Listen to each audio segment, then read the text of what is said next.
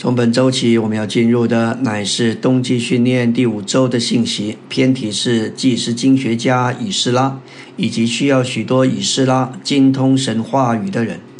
在本次历史书中的结晶顺序中，我们看见神恢复的工作：先是重建神的坛，并且有翻祭的献上；然后恢复神殿的建造；接下来就是看关于用神的话重新构成神指明的事。关于偏题，《以斯拉》和《尼西米》这两卷书，有超过一半的内容说到神的子民需要被神的话语所构成。这给我们看见，为了神建造的恢复，需要祭司和经学家二者之功用的结合。今天在主的恢复中，同样也有这样的需要，需要有更多以斯拉这样的人，是祭司也是经学家，被兴起来，重新构成新约的信徒。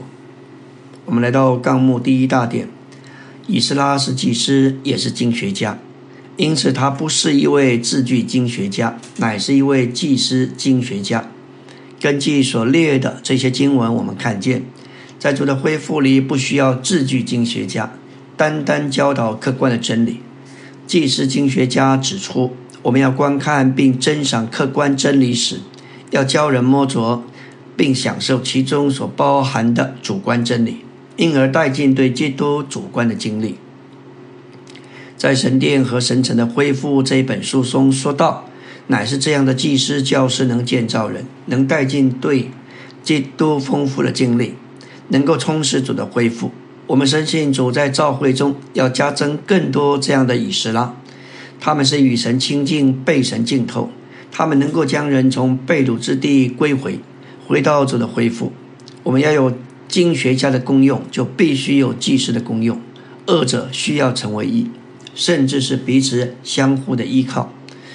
我们若只有经学家的功用，缺少祭司，至终这功用会变成肤浅，叫人无法得着满足。零后三章六节说到字句杀死人，经学家的功用需要配上祭司的功用。作为祭司，要求我们在灵里与主成为一灵，并且是与主是一。但其中也需要话语，祭司的功用需要借着经学家的功用得以稳固、维持、充实并加强。我们需要像以斯拉一样作为祭司经学家。在以斯拉七章六节说到，这以斯拉从巴比伦上来，他是经学家，精通耶和华以色列神所赐摩西的律法。王赐他一切所求的，是因耶和华他神的手帮助他。第二次的归回是以斯拉起的头，他去向王恳求赐他所要的。以斯拉知道需要精通神律法、认识神的心、神的渴望和神经纶的人，帮助百姓按照神所说说过的话来认识神。以斯拉有这样的才能，他自愿去向王求谕旨，准许犹太人归回他们列祖之地。本书多次提到神的手。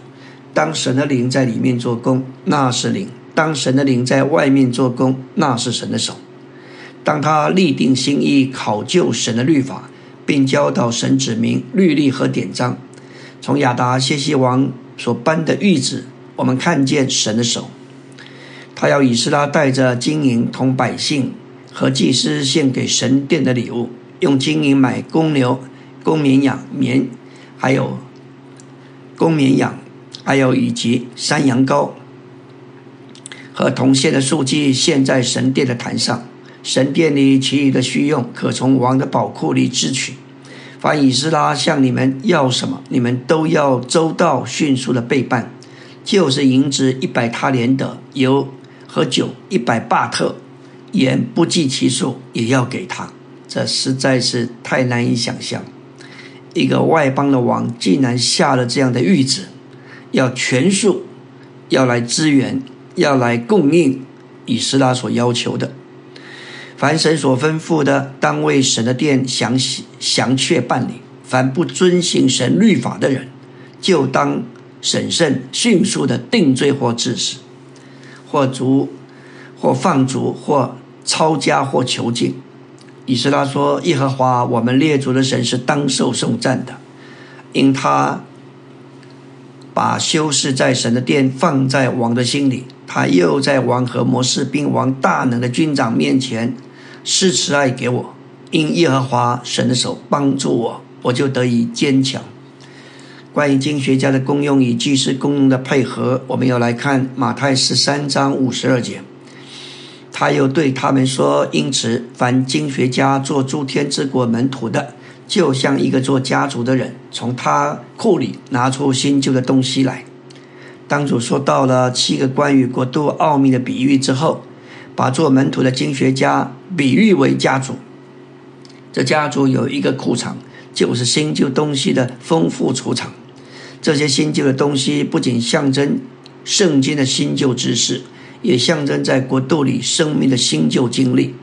在这里，主要他的门徒成为经学家，好像一个家族是有储藏的，是有丰富的积存，像宝库一样，能按着需要拿出新旧的东西来。这就是中心的奴仆所做，这就是按时分粮。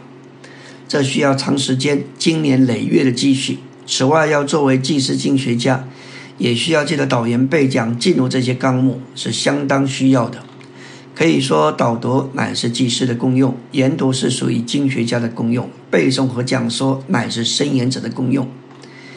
我们要看到，祭司乃是一般与主调和、被主浸透，而以斯拉就是这种人。在祭司体系这本书说到，祭司乃是完全向主敞开。不断的进到主的面前，接触主，与主交通，被主浸透，直到在灵里与主示意，这就是祭司。以斯拉是信靠神的人，他与神示意，他精通神的话语，并认识神的心、神的渴望和神的经纶。他作为祭司经学家，他不仅被神和神的话构成，他更是信靠神。从他与王的谈话中，王有意派军。军队护送他回到美地，考虑路途遥远，路上是有仇敌和埋伏的人，但他信靠神的手会帮助他。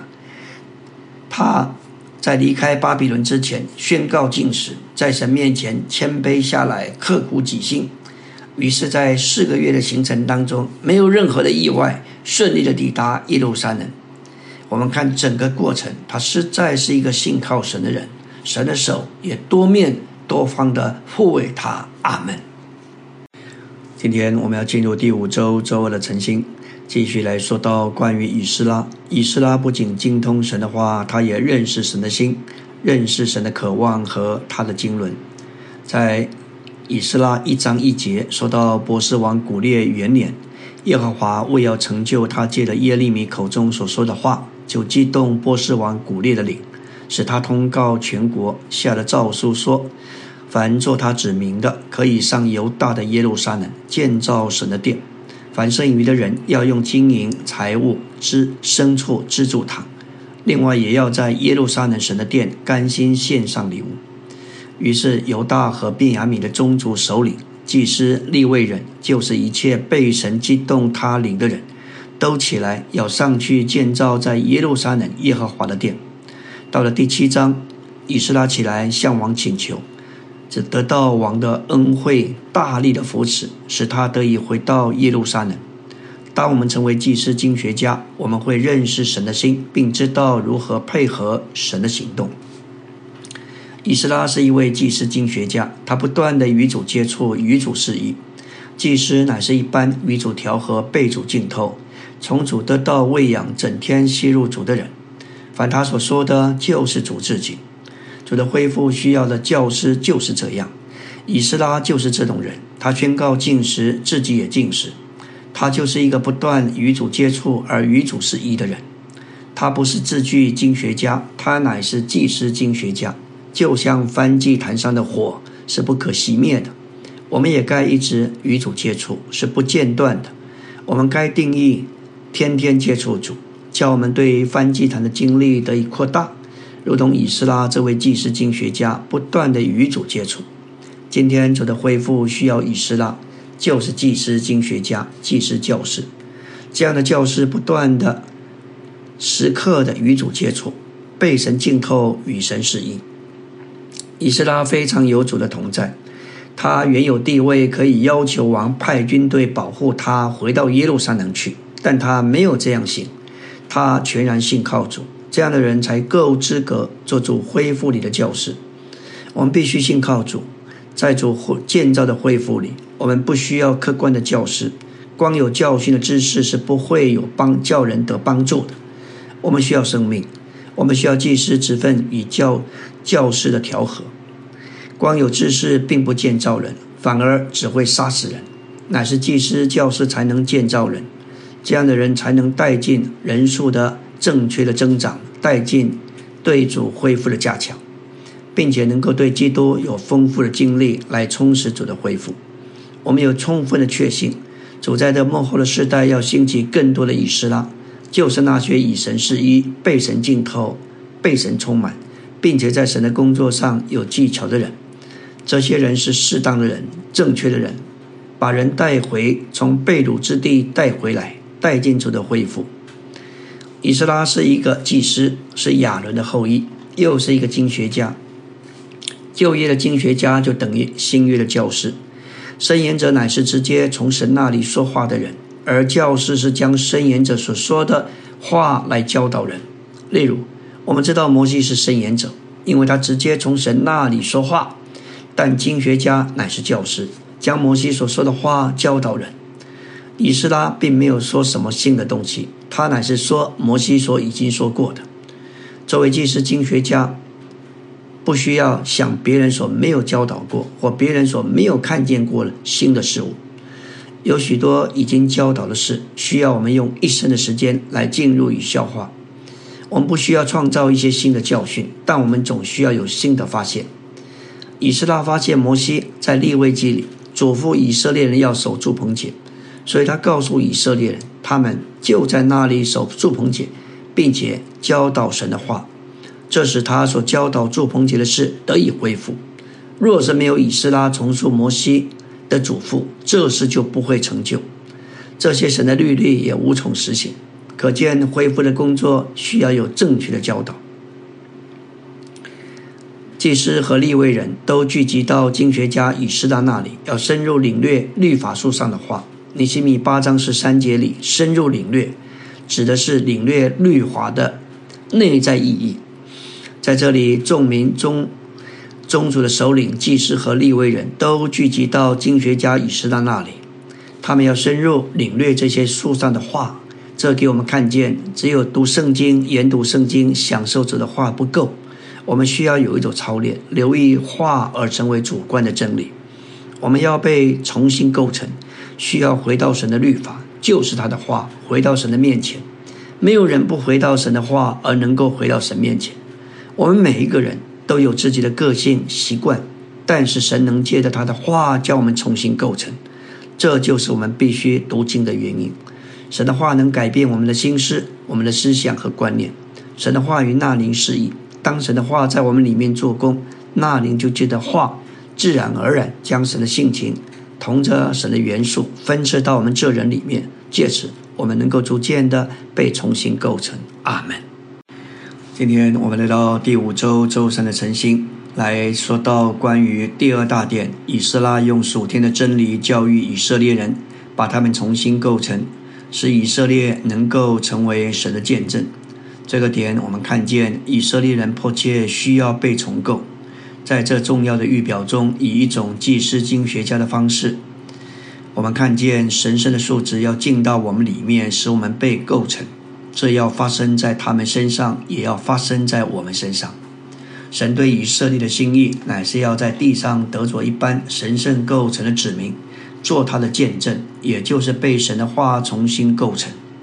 在以赛亚四十九章六节。说到，他说：“你做我的仆人，是雅各众支派复兴，是以色列中得保全的归回，尚为小事。我还立你做外邦人的光，叫你施行我的救恩之道地极。”基督作为耶和华的仆人，在那里侍奉神，乃是做神选民的约和光，叫他成为神完全的救恩之道地极。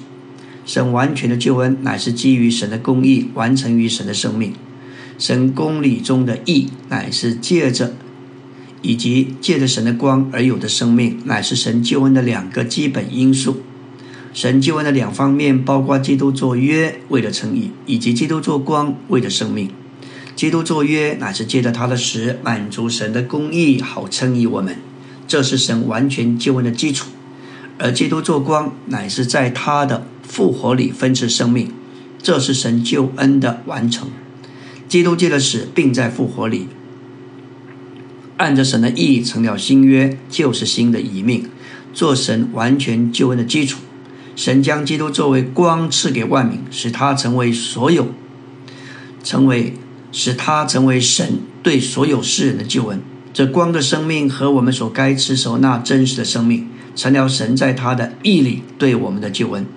这生命保证担保我们这些神生命里的后世，有权利承受神连同他一切的丰富，做我们永远的基业。我们看见在被掳归回之后。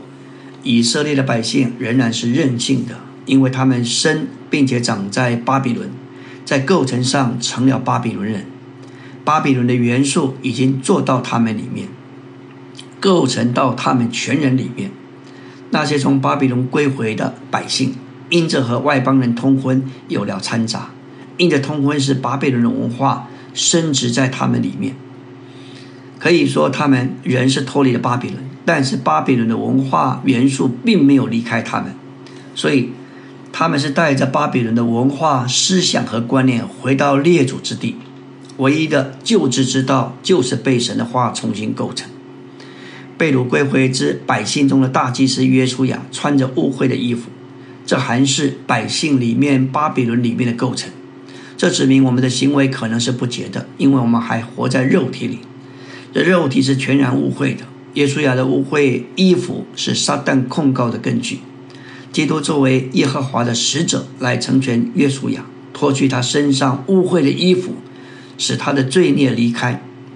约书亚还要穿上华美的衣袍，就是适合他大祭司职任与身份的衣服。神对以色列的心意，乃是要在地上得着一般有神圣构成的百姓，做他的见证。神的百姓要做，神的百姓要做他的见证，就必须被神的话重新构成。以斯拉在这个点上非常有用，因为借着他，百姓得以被神的话重新构成。在以斯拉和尼西米的带领下，归回的以色列人借着神的话，集体的被神与他自己所构成，成为一个国，做神的见证。照着尼西米八章，以色列众民如同一人。聚集在水门前，请以斯拉将摩西的律法书带来读给他们听。以斯拉就颂赞耶和华至大的神，众民都应声说：“阿门，阿门！”面伏于地敬拜耶和华。这指明以色列人被神借着摩西所说的话完全折服，并且完全征服。我们看见神长尼西米做祭司经学家以斯拉，帮助并且帮助百姓明白。经文的立位人嘱咐众民要圣别，那日归耶和华他们的神，不要悲哀哭泣，因为众民听见律法书上的话都哭了。尼西米嘱咐他们去吃筵席，不要忧愁，去吃满了喜乐的宴席。感谢主，神的子民需要教导和重新构成，好被带进照着神的文化，就是彰显神的文化中。这种文化需要许多的教育。接着神子民被掳到巴比伦有七十年之久，就产生一种情形和气氛，把巴比伦的思想、文化、传统、习俗带到他们里面。因此，他们需要重新被构成。我们需要关于主话的许多方面的教育。在主的恢复中，我们需要这一份知识的教育。当我们接受教育、接受客观的真理时，需要以一种既是经学家的方式来珍赏宝贝这些客观真理，连同其相对应的主观真理。我们要敞开，使神圣的元素得以构成在我们里面，而让客观和主观这两面的真理能够将我们的所事重新构成。阿门。今天我们要进入第五周周四的晨星，说到以斯拉在神百姓的重新构成上是非常有用的。因为它具有属天神圣之构成与文化的总和，并且借着他，百姓得以被神的话重新构成。尼西米八章一到二节说到，众人如同一人，聚集在水门前的宽阔处，请经学家以斯拉将摩西的律法书带来。这律法是耶和华吩咐以色列人所遵守的。七月初一日，祭司以斯拉将律法书带到男女会众，并一切听了能够明白的人面前。他在水门前的宽阔处。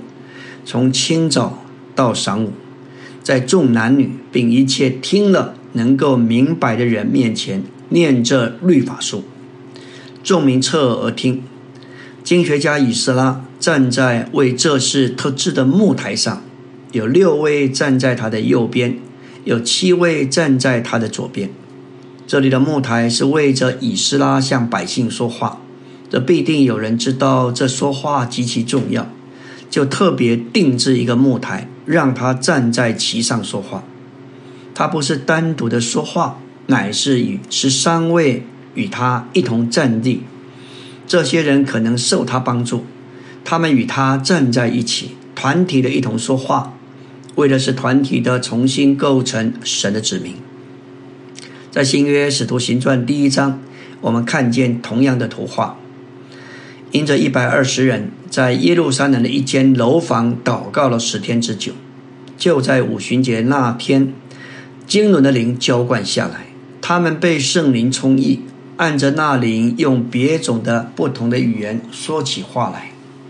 彼得对犹太人释放了第一篇的信息。行传二章十四节说到，彼得同十一位使徒站起来。高声对众人说：“这说出他们是同心合意。表面上是彼得一人在那里出口说话，其实是十二个人团体的说话。他解释了圣灵充经纶的充意，他也见证了这一位做工受死复活并升天的耶稣。神已经立他为主为基督了。众人听了这些话，觉得扎心。”就对彼得和其余的使徒说：“诸位弟兄们，我们当怎样行？”彼得对他们说：“你们要悔改，个人要靠耶稣基督的名受敬，叫你们的罪得赦，就必领受所赐的圣灵。”于是领受他话的人就受了敬，那一天就约添了三千人。以斯拉把百姓带回到神的话上。使他们重新受到教育，并被圣言中属天真理重新构成、重新教育，这是祭司经学家的功用。带回就是得恢复。今天我们在主的恢复里，这就是主恢复正在做的。我们要被带回到主的话，主恢复有神的话为神所用，重新来构成我们。这不是一件小事，要得着神的彰显，就需要有属天神圣的构成。这个构成主要是从化和灵而来。感谢主，要重新构成神的百姓，需要用神口里所出并彰显神的话来教育他们。这里提到诗篇一百一十九篇的话，指明诗人不仅爱神，寻求神的说话。也有祭司经学家的功用。诗篇一百一十九篇第二节，遵守他的法度，全心寻求他的，这样的人是有福的。遵守法度就是经学家，全心寻求就是祭司。一百一十九篇第九节，少年人用什么使他的行径纯洁呢？就是要遵行你的话。这里行径纯洁，乃是羡慕祭司的功用。另外，遵行神的话，就是经学家的功用。一百一十九篇是一百三十节，你的话一解开，你的言语一解开，就发出光来，使愚人通达。言语解开是经学家的功用，发出亮光是祭司的功用。重新构成神的百姓，就是教育他们，把他们摆进神的话里。使他们被神的话浸透。哥罗西三章十六节说到：“当用各样的智慧，让基督的话丰丰富富的住在你们里面。”格罗西书的中心乃是基督做我们的头和生命。基督运用他做头的身份，并将他的丰富供应我们的路，乃是借着他的话。因此，在格罗西书强调基督的话，以佛所说说到教会是基督的身体。要过正常教会生活的路，乃是在灵里被充满，成为神一切的丰满。因此，我们可以看见这两卷书，以佛所说着重灵，但是哥罗西书着重话。感谢主，基督的丰富是在他的话里。这样丰富的话要居住，必是丰丰富富的。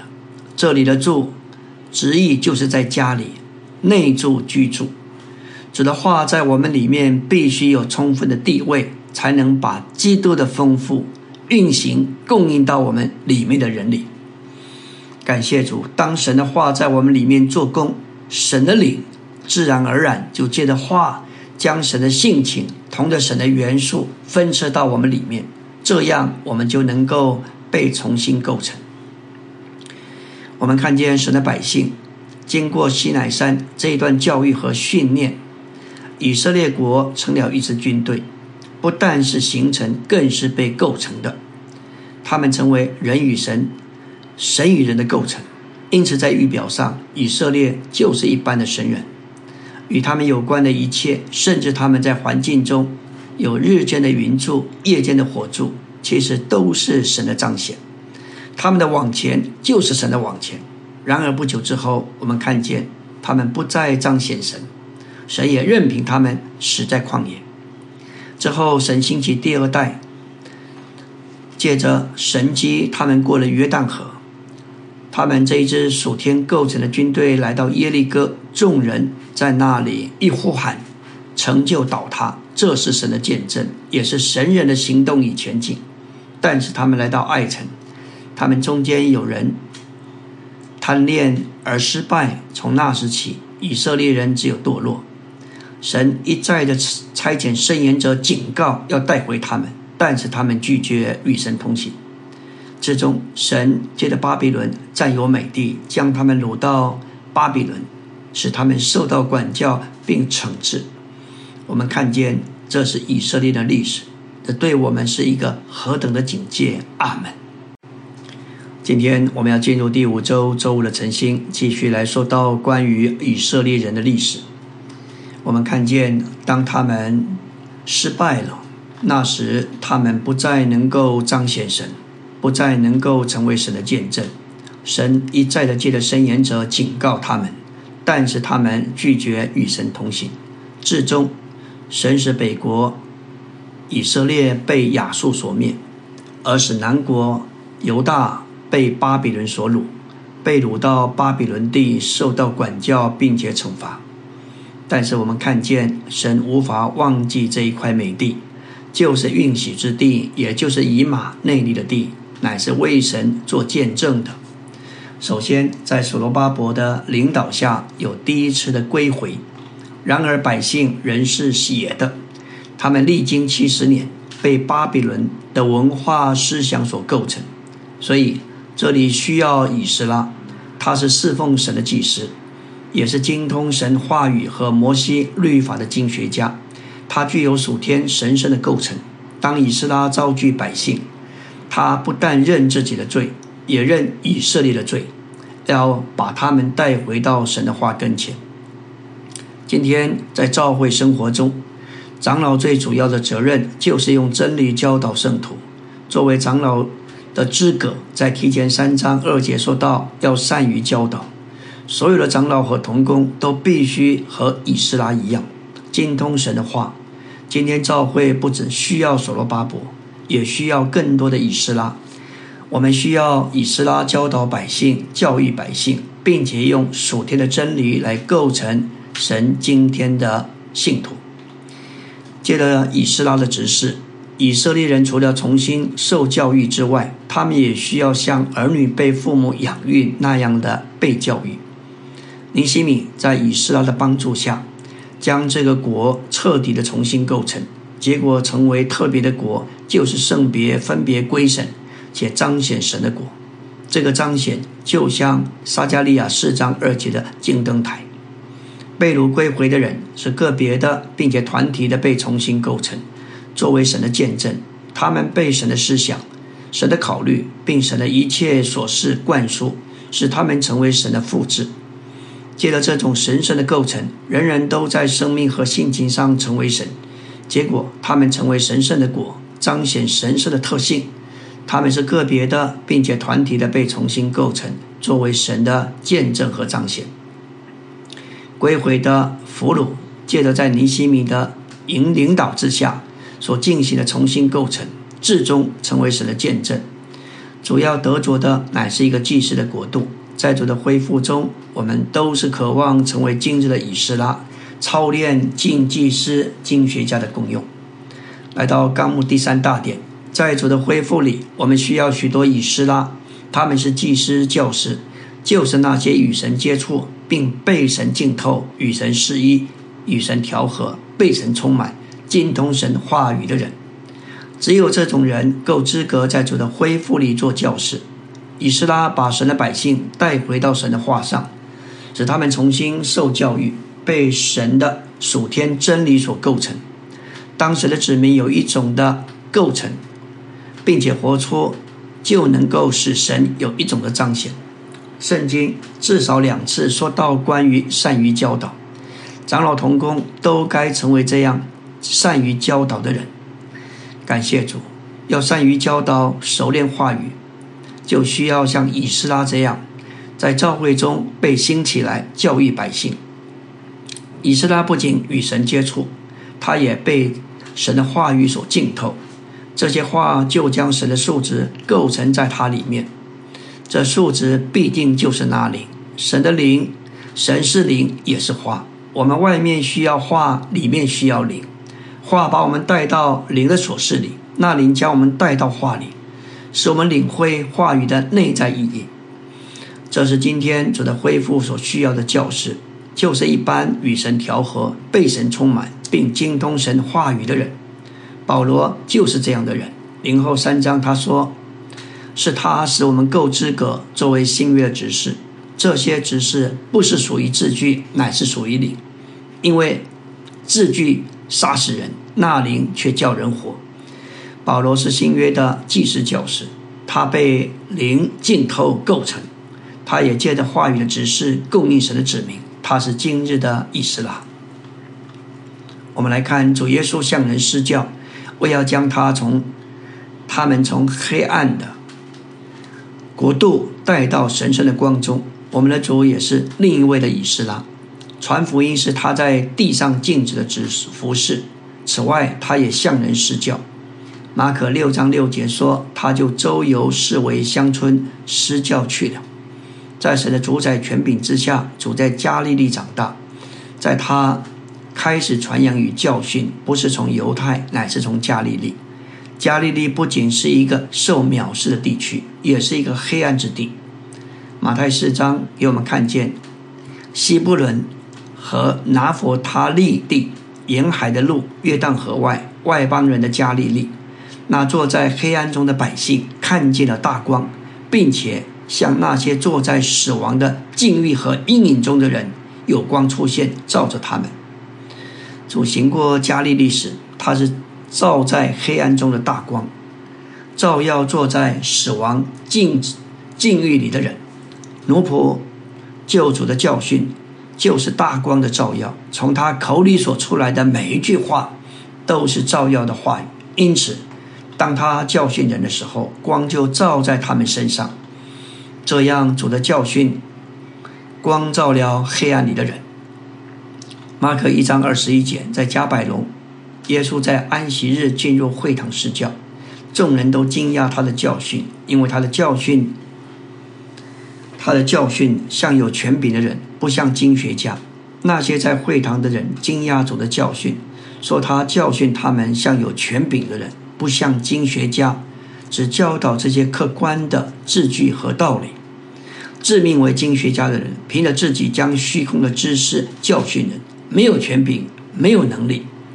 但神所授权的奴仆救主，将神将实际教训人，不仅有属灵的能力征服人，也有神圣的权柄，使人服从神圣的管制。当人堕落到最终，就中断了与神的交通，使所有的人蒙昧无知，不认识神。这样的无知，首先带来黑暗，然后带来死亡。奴仆救主乃是世界的光，来到黑暗之地，也就是加利利，如同大光照亮坐在死亡阴影中的人。他的教训释放出亮光的话，光照在死亡黑暗里的人，使他们得着生命的光。这里的奴仆救主借着施教，将人从撒旦的黑暗里。带到神圣的光中，阿门。今天我们来到第五周周六的晨星，继续来说到关于祭司经学家、祭司教师的事。说到教导等于启示，启示就是揭开帕子，教导就是把帕子卷去。当我们教导人时，该除去帕子，使他们看见关于三一神的事。我们在教会聚会中的说话，该是卷去帕子。这就是说，我们的教导该成名启示，在主日各区的伸言该达到这样的功效，叫人帕子被卷去，并且得着启示。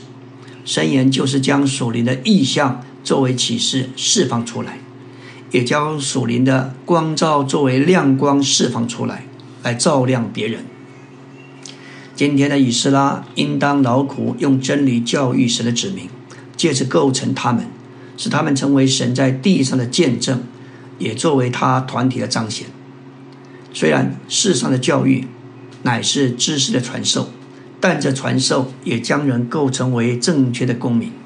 一个进步的国家和社会必须看重教育，各国政府都投注大量的经费和人力，这是一个漫长劳苦经营的过程。当人经过一个有系统的教育，就会被那个教育所构成。属世的教育如此，属灵的教育原则也相同。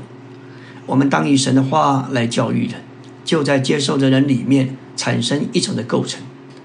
提前三章十五节说到：“倘若我单言，你也可以知道，在神的家中当怎样行。这家就是活神的召会，真理的注释和根基，并且大灾近前的奥秘，就是它显现于肉体。”这乃是指着基督与教会说的。当教会成为真理的注释和根基时，神就显现于肉体，作为神的彰显与见证。这乃是我们认识并实行真理的结果。主的恢复有最高的真理，就是在已过历史记中所恢复一切真理的终极完成。我们知道主的恢复乃是真理的恢复。从第十六世纪，马丁路德开始恢复因信称义这重要的真理时，那时神的话是被封闭的。可以说，从第六世纪到第十五世纪，整整有一千年的时间。这一段历史被称作黑暗时期，因为全地因着神的话被封闭，没有神的光的照耀，都在黑暗中。然而，神的话借着路德解开，发出光来。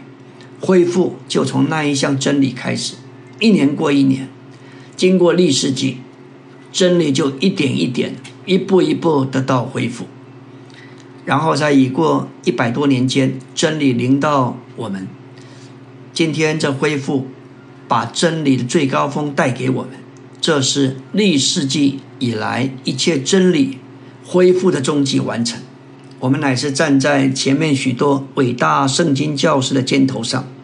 我们如今乃是在历世纪所恢复之一切真理的终极完成，这是关乎神永远的经纶。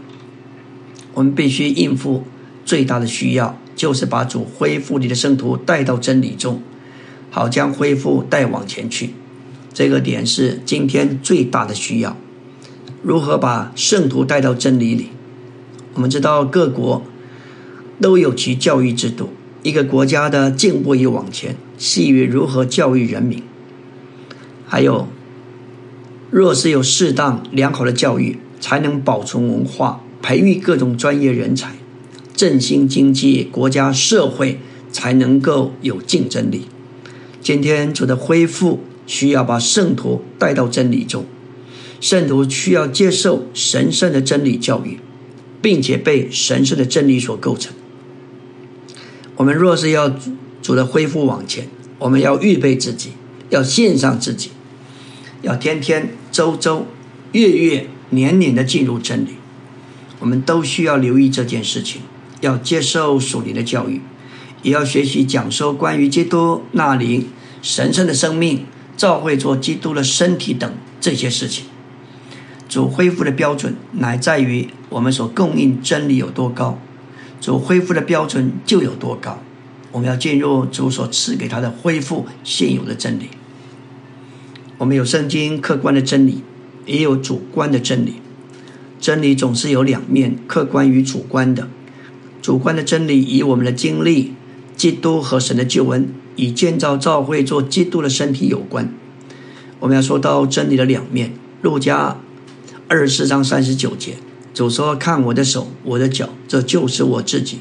摸我看看，灵没有肉，没有骨，你们看我是有的。”当复活的基督向门徒显现，门徒是惊惶害怕的，以为看见的灵，主却将手和脚给他们看，他是有骨有肉，是可摸的。之后，主又在他们面前吃了鱼，所以主有复活的身体是物质的，却又是奥秘的。这位外在复活的基督对我们是客观的，而基督在我们复活里，基督在复活里成为次生命的灵，对我们却是主观的。罗马八章三十节说到，有基督耶稣已经死了，并且已经复活了，现今在神的右边，这对我们是客观的。但是罗马八章十节说：“但基督若在你们里面，这对我们却是主观的。”感谢主，真理一旦经过我们的悟性进到我们里面，就留在我们的记忆里。这样，我们就把真理储存在我们的记忆里，使我们有真理的储存。真理进到我们里面，乃是经过我们的心思和悟性。如果我们不明白、不领悟，真理就无法进入我们里面。所以要读主的话，寻求他。读指示书报时，心思要蒙光照，叫我们能明白、领会神圣的启示。路加二十四章四十五节，主开门徒的心窍，使他们能明白圣经。之前他们虽然有圣经，但是却不明白，乃是当主开他们的心窍时，他们才明白。我们若是仅仅读生命读经，没有研读，只会得着暂时的滋养。那只会成为一种灵感，就像空中的蒸汽一样。当我们所读，当我们所读的在我们里面成为真理，这种滋养便会永远存留。要真真理进入我们里面，唯一的路乃是经过我们的思考。真理借着我们的思考，我们的悟性而进入我们里面，这样真理就能够进入我们的记忆，成为我们常识的。滋养，这样使我们有真理的储存。这就是一个常识在神的话滋养之下的人。在那时，我们就晓得如何向别人成明真理，不仅仅是激发或激激动人，乃是使人得着扎实一种真理的构成。阿门。